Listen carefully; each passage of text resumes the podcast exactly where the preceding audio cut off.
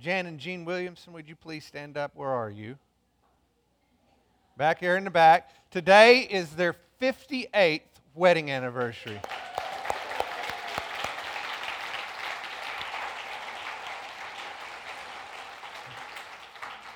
What a treat. Uh, there's such an example in a lot of ways, that being a big one the faithfulness of marriage. So thank you guys for that. A lot of you have asked, you know that uh, Terry and I and Don and the Kennedys and the Farleys are heading out on Tuesday to go to Israel. It's kind of the bucket list trip that I thought I would never be able to do, and so we are excited. But really, I won't really be planning and preparing until about 45 minutes from now. because I'm a man and I can only think of one thing at a time, and what I've got on my mind is this sermon. So once that's done, I'll think about the next thing. So, but I did want to tell you about uh, one of the things that you're also aware of, and it's one of my favorite things to do every year. That we've done it for the last several years, and that's to take a backpacking trip into the mountains of Colorado. Uh, my friend Greg Storm kind of turned me on to a uh, place in the Sangre de Cristo Mountains, which is kind of the southeast corner of uh, the Colorado Rockies. Uh, still a part of the Rockies, um, and it's as beautiful as any place I'd ever been inside of the mountains. It's just gorgeous. Uh, typically, it's not real crowded. The fishing is incredible, and, and it's just challenging enough that if you uh, take that trip, it's kind of up and over a pass. You work just hard enough to feel like you've accomplished something, but not so hard that you spend the rest of the time trying to recover. Um, so it's really a, a, great time. This is a picture of uh, having made it to the top of this pass. is called Music Pass. I think it's because you want to sing when you get to the top. Um, but as a leader, as I lead groups, this is my favorite place because by this time you've had a steady ascent. And you get to this pass and you can look back to where you've been and feel like you've accomplished something. And then you look down into this valley and it's just absolutely beautiful. And you get excited about what you're going to next. Right here is when everybody says, This has been worth it. this is awesome. And so this is my favorite place. I tell you that story because I believe that chapter 13 is the music pass of Paul's letter to the Corinthians. Uh, the climb up to this point, if you want to look at it that way, has been difficult at times. We've tackled some challenging things. But I can assure you, once we get to this place, we can look back and have some perspective and realize where we've come and really be thankful for what we've accomplished and even excited about things that are ahead. I'm convinced in my own heart that Paul couldn't wait for his reader to get to this point because chapter 13 is where it all makes sense. It's where it all comes together, and it's where we look at the passage and say, man, this has been worth it. This is what we're all here for. Now, some have looked at chapter 13 and said, well, this whole topic of love seemed to come out of nowhere. This is like one of Paul's rabbit trail conversations that he often has in his letters. But let me just assure you that is not the case. This is not some random thought, it is actually the main point of the letter. This is the place in which everything he has said and everything we, he will say ultimately hinges on this passage. It is the topic that is the color behind all that he has said and all that he will say. In fact, it is the very foundation of life within the Corinthian church and life within this church. It is the main point for them and for you and I. So let's have that perspective as we look at this passage together. And before we do, let's go to the Lord in prayer. Father, we don't want to miss the main point. I'm convinced that all that Paul had to say to the Corinthian Christians uh, all uh, hinges on this chapter, this very important point, the more excellent way of love. I believe this is what he ultimately was working towards by the inspiration of your spirit in his heart, and I pray that it penetrates deeply into ours this morning. Give us eyes to see and ears to hear. And I do pray that because of the truth that transforms, that we would not be the same when we leave as we were when we came. And that's our prayer this morning. We pray this in your name. Amen. So turn to 1 Corinthians chapter 13. A great, great chapter, very popular. Uh, weddings and so forth, but uh, let's see if this gives us a, a fresh perspective in the context of what we've looked at together so far. So, 1 Corinthians chapter 13, verse 1. Paul says, If I speak with the tongues of men and of angels, but do not have love, I have become a noisy gong or a clanging cymbal. If I have the gift of prophecy and to know all mysteries and all knowledge, and I have all faith so as to remove mountains, but do not have love, I am nothing. And if I give my possessions to feed the poor, and if I deliver my body to be burned, but I do not have love, it profits me nothing. Now, the first thing I want you to notice about what we're walking through here is Paul's use of the personal pronoun I. You see how he's pointing to himself. So instead of pointing at the Corinthians and, and telling them the things that they're doing wrong, he points the focus on himself and, and uses his own life as an example. Now, what he's saying is still instructive, but he's allowing it to be received by his readers by giving his own life as the example. But there's a purpose behind it, and it reminds me of when I was a kid. I'll give you an example. When I was young, I was uh, learning new things for the first time, as kids do, and one of the things that I was learning is how to start a lawnmower. Now, I'm not talking about the ones you sit on and turn the key. That's not real difficult. What I'm talking about is the old push style mowers where you had to kind of uh, prime the carburetor, uh, adjust the choke, hold your mouth just right, and just pull away, right? And I remember when I was learning to do that, how I would get out that lawnmower and go through the steps, and I would pull and pull and pull, and it would never start. Well, my dad, seeing my challenge, my struggle, would look at me and say, can I give it a try? Instead of kind of pointing out what I'm doing wrong, he just steps in and says, Mind if I give it a try? So he would come up to the mower and he would prime the carburetor, he would adjust the choke, he would hold down the drive lever, and it would start the first time. He didn't have to say a word. But by watching his example, I knew immediately what I was missing. I think in some ways, that's exactly what Paul is doing in the Corinthian church.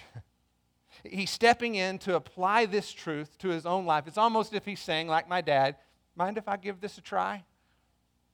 And the description that he gives is important because it ultimately reveals what the Corinthians are missing. His example exposes their error, just like my dad's example revealed mine. He wants them to know that the church doesn't work unless you have love, because that's what they're missing. Now, as we think about that, I want you to understand what I believe to be the key to this passage. Uh, up to this point, Paul has been talking about gifts of the Spirit, right? We've walked through that together. Back in chapter 12, verse 3 he, or 7, he talks about how to each one is given a manifestation of the Spirit for the common good. And, and it goes on to explain how he gifted each and every one of us and, and fit us together and empowered us by his Spirit so that we might impact the world for Christ. Now he turns to what he says in verse 31 of chapter 12 and I will show you a still more excellent way. That more excellent way is love.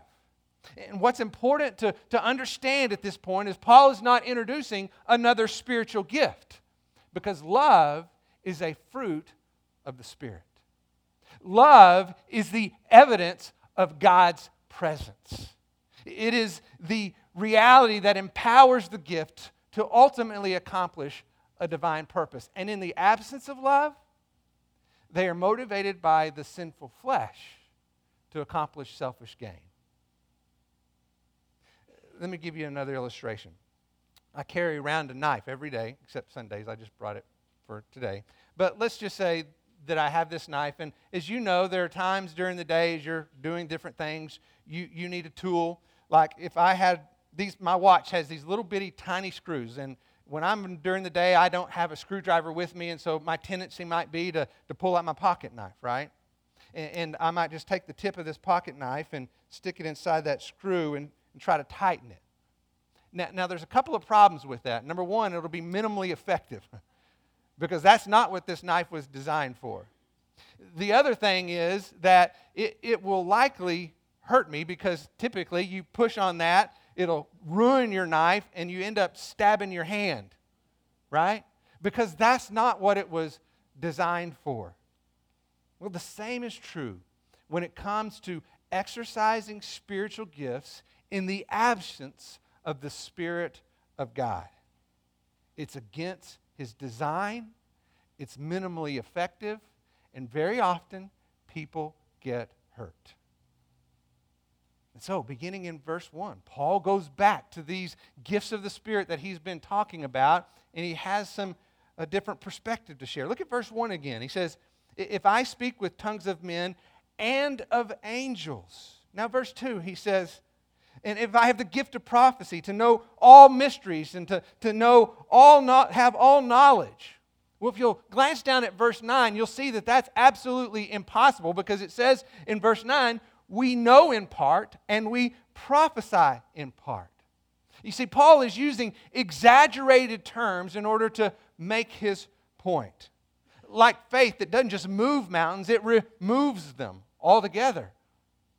Paul says you can do all these things to their ultimate extreme, including sacrificing your own life. But it will accomplish nothing apart from God it's like a mirage in the desert.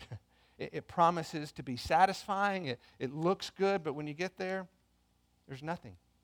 It, it doesn't exist. It's fool's gold, kind of lots of sparkle, but no real value.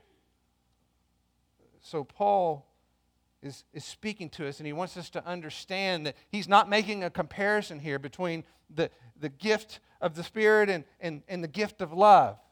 He's saying that these, it's not an either or, it's a, it's a both and. Because the gifts that God gives to each and every one of us are useless apart from Him. His Spirit has to empower those to accomplish the intended divine purpose. And, and apart from that Spirit, they are only used to accomplish selfish gain. And He's going to describe that. Look at what He says beginning in verse 4. And I want you to notice the contrast as we go through this. It says in verse 4 Love is patient, love is kind. It's not jealous. Love does not brag, is not arrogant. Love does not act unbecomingly, it does not seek its own, is not provoked, does not take into account wrong suffered, does not rejoice in unrighteousness, but rejoices with truth. It bears all things, believes all things, hopes all things, and endures all things. The first thing I want you to notice is that when Paul goes through this description, he's using observable terms, isn't he? It's as if he's saying, You'll know it when you see it. And, and here's what to look for.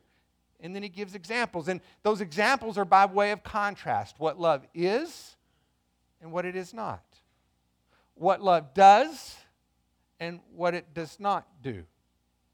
Paul is highlighting the difference between actions that are motivated by selfish gain and those that are motivated through the work of the Holy Spirit. Or another way to look at it is the deeds of the flesh and the fruit of the Spirit. So, for example, as we walk through this, when actions are dominated by selfish desires, it's likely you will see people who brag, who are arrogant, and who seek their own. These are people who do good deeds, but they want to make sure you notice them. And when that's our heart, and I'm using that pronoun on purpose, when that's our heart, we can become discouraged when we don't get the credit that we think we deserve. Because, truth be known, we're using our gifts to be noticed by others. It's how we validate our self worth. Our value is determined by what we do and uh, the perceived importance of our individual contribution. That's why we are inclined towards things that are over the top, extraordinary, something that nobody's ever done before, so that you'll notice. But I want you to keep that example of mind and, and listen to an example in the life of Christ. You don't need to turn there, but you can listen. It's in Mark chapter 7, verse 31. listen to this event. it says, And again, he, being Jesus, went out from the region of Tyre and came through Sidon, the Sea of Galilee, within the region of Decapolis. And they brought to him one who was deaf and spoke with difficulty, and they entreated him to lay his hand upon him. And look at what Jesus did. It says, And he took him aside from the multitude by himself. And then he, it goes on to describe what he did to, to heal this person.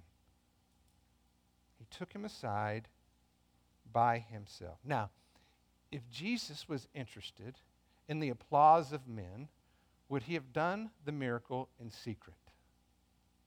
If you read that passage, you'll find that later on he actually comes back, the man being healed, and he speaks to the crowd and says, Don't tell this to anyone. Don't spread this around. This was for now. You see, Jesus didn't arrogantly intend to impress people with his power. In fact, he purposefully, over and over again, tried to downplay the miracles. Why? Because Jesus knew that people would be impressed with signs and wonders, but their heart would only be changed by the experience of his love. And when the Spirit of God is at work within you, you understand the same. So that you use your gifts to bring glory to Christ and not put attention on yourself. As Paul continues, he talks about other examples that, again, give evidence of a selfish motivation in the use of God's gifts that He's given us. And he says these are people who are easily provoked to anger, they become jealous, and they take wrongs into account. In other words, their good deeds are kind of hidden behind a selfish veil. And when this is our heart, because this again is another area where we have all had experience, and when this is our heart, we end up using service to promote uh, our superiority by putting people in our debt. And here's how it works I serve you, and now you owe me.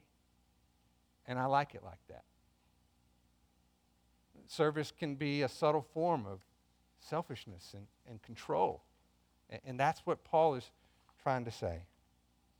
We can manipulate even with the good deeds and the gifts that God has given us which is why our anger can be so easily provoked when things don't go our way. Our actions can have strings attached, our love can be conditional.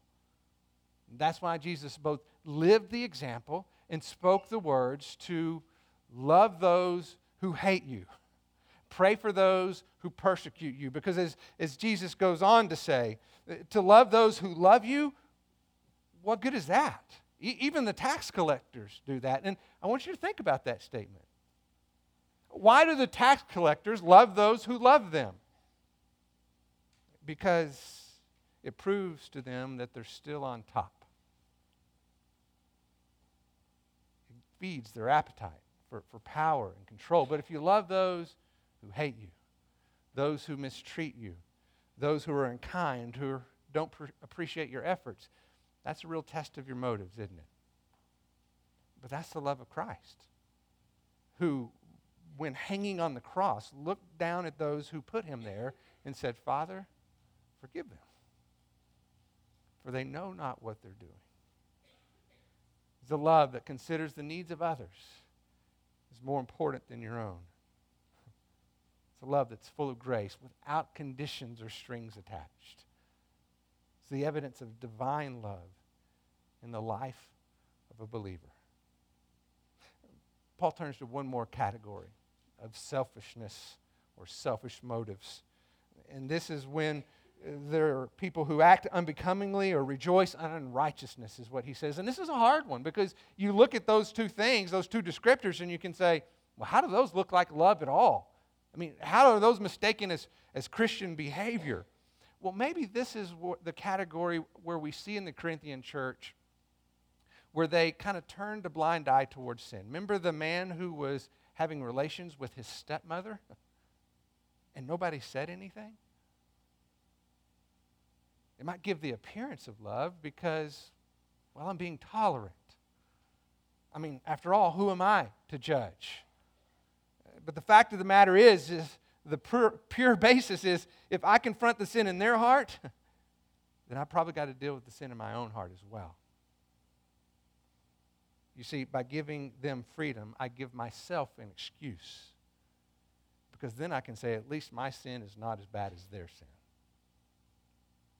You see the difference? That's selfish. And that's the, the contrast that Paul has in mind as he goes on to describe what divine love is supposed to look like. Instead of being quick tempered, it's patient and long suffering. Instead of being jealous and arrogant, it, it's kind and merciful. It's a love that doesn't rejoice in unrighteousness. In fact, it rejoices in what? What is true, what is good, what is right. It believes all things, it hopes all things, it endures all things. This is the love of Christ, who was patient, not wanting anyone to perish, but all to come to repentance, who endured, uh, despising the shame, and, and is seated at the right hand of the God. This is divine love that's living and active in the heart of all those who believe. After all, Christ in you, the hope of glory, the love that never fails to accomplish divinely ordained purpose. That is what should motivate the gifts that God has given us. Now, look at how Paul continues in verse 8. He says, Love never fails. But if there are gifts of prophecy, they will be done away with. If there are tongues, they will cease. If there is knowledge, it will be done away. For we know in part, and we prophesy in part. But when the perfect comes, the partial will be done away. When I was a child, I used to speak as a child, think as a child, reason as a child. When I became a man, I did away with childish things. For now we see in a mirror dimly, but then face to face shall know, I shall know, uh, we know in part, but then I shall know fully, just as I have been fully known. But now abide faith, hope, love, these three. But the greatest of these is love. Love is supreme. It is the more excellent way that Paul has been pointing us to. Because love endures forever. Paul is going on to, to explain that the gifts of God that he gives to the church are important, but they are temporary. They serve a purpose, but in this world alone. They equip us for a mission, but that mission is to be accomplished because it only exists until Christ returns. Until then, as Paul goes on to say, he says, Our knowledge and our understanding is, is incomplete. And then he uses that illustration of comparing it to the, the knowledge of a child compared to the knowledge of an adult. We look at a child who closes their eyes thinking that when they can't see you, you can't see them. And it's cute, it's appropriate. We play peekaboo that way, right? But as an adult, you know that when you close your eyes, they can still see you right? It's like looking at a mirror that's foggy. It's hard to make out details compared to seeing something face to face with your own eyes. Well, in the same way, this side of heaven, things like teaching God's word in order to understand and, and know the God we serve, they're important. But when Christ returns, I'm out of a job because you don't need me anymore. In fact, you don't need the words of Paul anymore because you will experience the fullness of the love of God for yourself. It's in that moment that we will no longer struggle with all those theological questions because, in my mind, they won't matter anymore. We'll no longer struggle with our identity or our purpose because we will see who we were ultimately created to be. Things like miracles and gifts of healing, Not important when there is no sickness, no sadness, no mourning.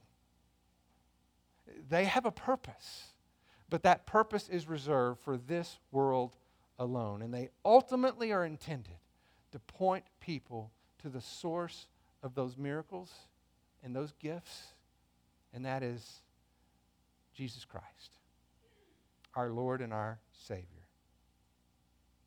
In fact, when Paul says, I think it's interesting how he words it in verse 12. He says, For now we see in a mirror dimly, but then face to face. Now I know in part, but then I shall know fully, just as I am fully known. I believe that Paul is telling us that in that day, we will finally see ourselves as God has always seen us as his child forgiven, free, deeply loved. Again, we'll no longer struggle with identity and purpose because we will see who we were ultimately created to be. Sin will be abolished, and God's love will reign for all eternity. Yes, the gifts are important. And this side of heaven, we should earnestly seek and desire those things that help to equip and encourage the church of Jesus Christ. It's appropriate for now, but not necessary when our Savior returns. Yes, in this world, we desperately need faith. We desperately need hope. We desperately need love.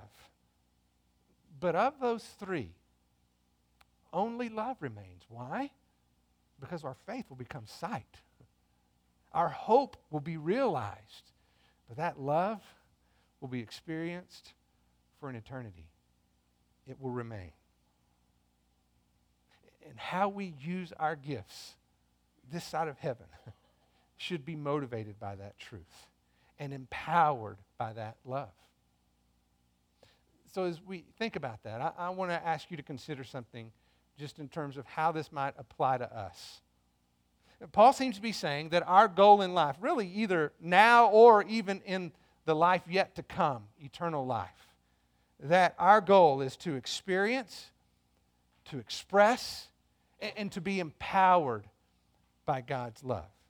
To experience, to express, and to be empowered by God's love.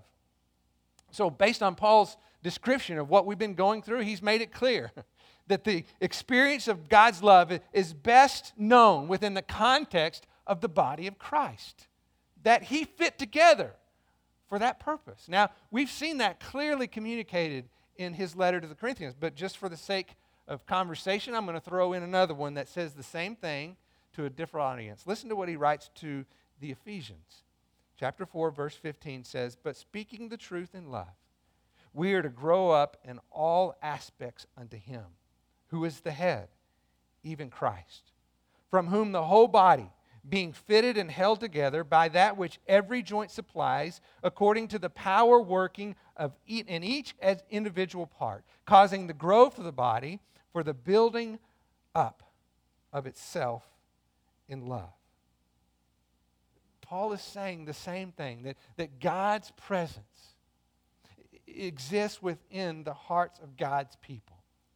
And to know that love is to experience those relationships that He has created and, and fit together, empowered by His Spirit, so that that divine love works in and through us in order to make an impact for the world, in the world for Christ. I mean, how do they know that we're His? Because of our love for one another. It's part of the design. And so that's God's intent. His presence dwells among us. And if you want to know God's love, do you invest yourself deeply into the lives of God's people. That's where it is. And it's expressed through how we use our gifts. He's made it very clear that He fit us together with purpose, each individual part, so that we then can, can work through the ministries that He created, that we can depend on Him for the effectiveness of those ministries, and that it all comes together for the common good and the purpose of our mission to impact the world for Christ. So we experience His love in the body. We express that love through the utilization of, of those gifts that He's given us for that purpose. And then finally, we are empowered by that love.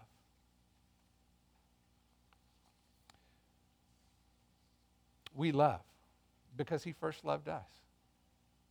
We forgive in the same way that we have been forgiven we see the, the life that we have been called to live through the, the life and example of Jesus Christ. So, if you want to know love, then you know Jesus. You walk intimately with Him, pursue His heart, and you'll know love. If you want to know love, then know His people, in whom His presence dwells in whom He has gifted and fit together for the purpose of expressing that love to one another and to the world around us. It's the experience, the expression, the empowerment of a divine love that does not exist apart from a relationship with Him. So here's how I want to finish up this morning, especially in light of the fact that I really do believe that this is the music pass. It, it's the high point. It's what makes everything before and everything after have sense and purpose. And so I want to lead us through just the time of corporate prayer together. And so I'm going to guide us through what we've been talking about, not just this morning, but where Paul's taken us all together. And I want this to be our prayer, not my prayer, our prayer. And so as I give you a, a moment of, of silence to consider the things that I will share with you, I want you to pray in your heart or pray in a small voice, but I want you to speak to the Lord about what God has put on your heart based on what we've been walking through together as a church family. So let's do that together. Pray with me. Father, as we walk through this passage together, we recognize and confess that our hearts are easily inclined towards selfish gain, even in the use of the gifts that you've given us we can turn the attention to ourselves. We can use service as a form of manipulation. We can hide sin and be unwilling to have the hard conversation. And boy, how easy it is to love those who love us, but how difficult it is to love those who don't appreciate, who are unkind. So, Father, we confess this morning, individually and as a church family, that we have fallen short. That there are areas in our lives that don't match with what your intent and purpose is, even to the point of using gifts that you've given us for selfish gain. So we're just going to take some time now to ask for your forgiveness, to confess those things, and to speak openly about what you put on our heart.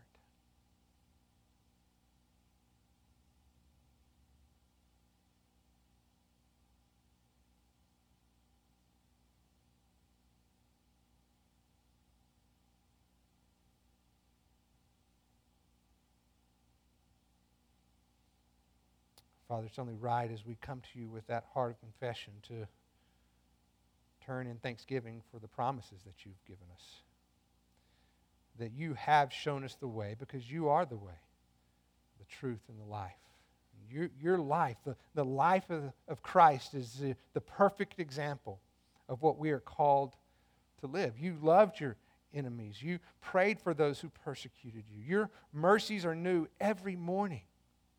Your love has no limits, no strings attached. And so you are the perfect example of what we are called to live. And you promise to empower us by your Spirit to move daily closer and closer, to be conformed into that image of love toward one another in our relationship with you and in the world around us. So may we give praise for the goodness of giving us that example.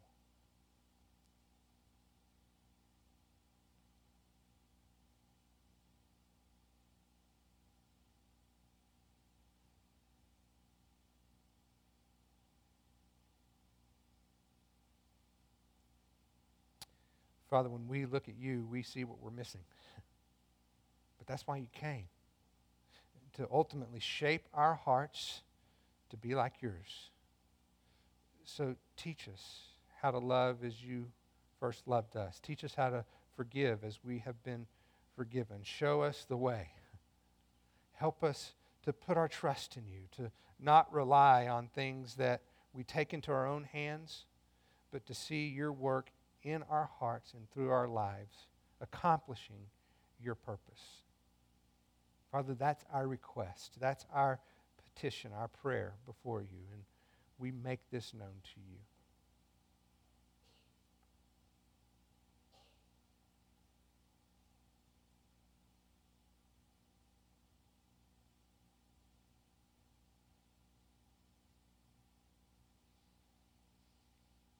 Father, as a church, we believe you have fit us together, that your Spirit dwells in and among us. And so, would you teach us how to impact the world for Christ? Help us understand that changing the world begins with a change in our heart. It starts with a relationship with you and with one another. Learning how to love by walking in fellowship within the body of Christ. So may our life, may our love, may our church bring glory to your name. Make your presence known in and through us. May we, as a church, a body of Christ at Melanie Park, display the manifold wisdom of God. May it begin as our heart sincerely seeks you as the author and example perfecter of our faith. And may it continue in our love for one another as we exercise the gifts that you've given us and experience the love that you've intended, and then share that to the world around us, impacting the world for Christ. Father, that's our prayer as a church body. May we faithfully live that out to the praise and glory of your name. And all God's people said, Amen. Y'all have a great day.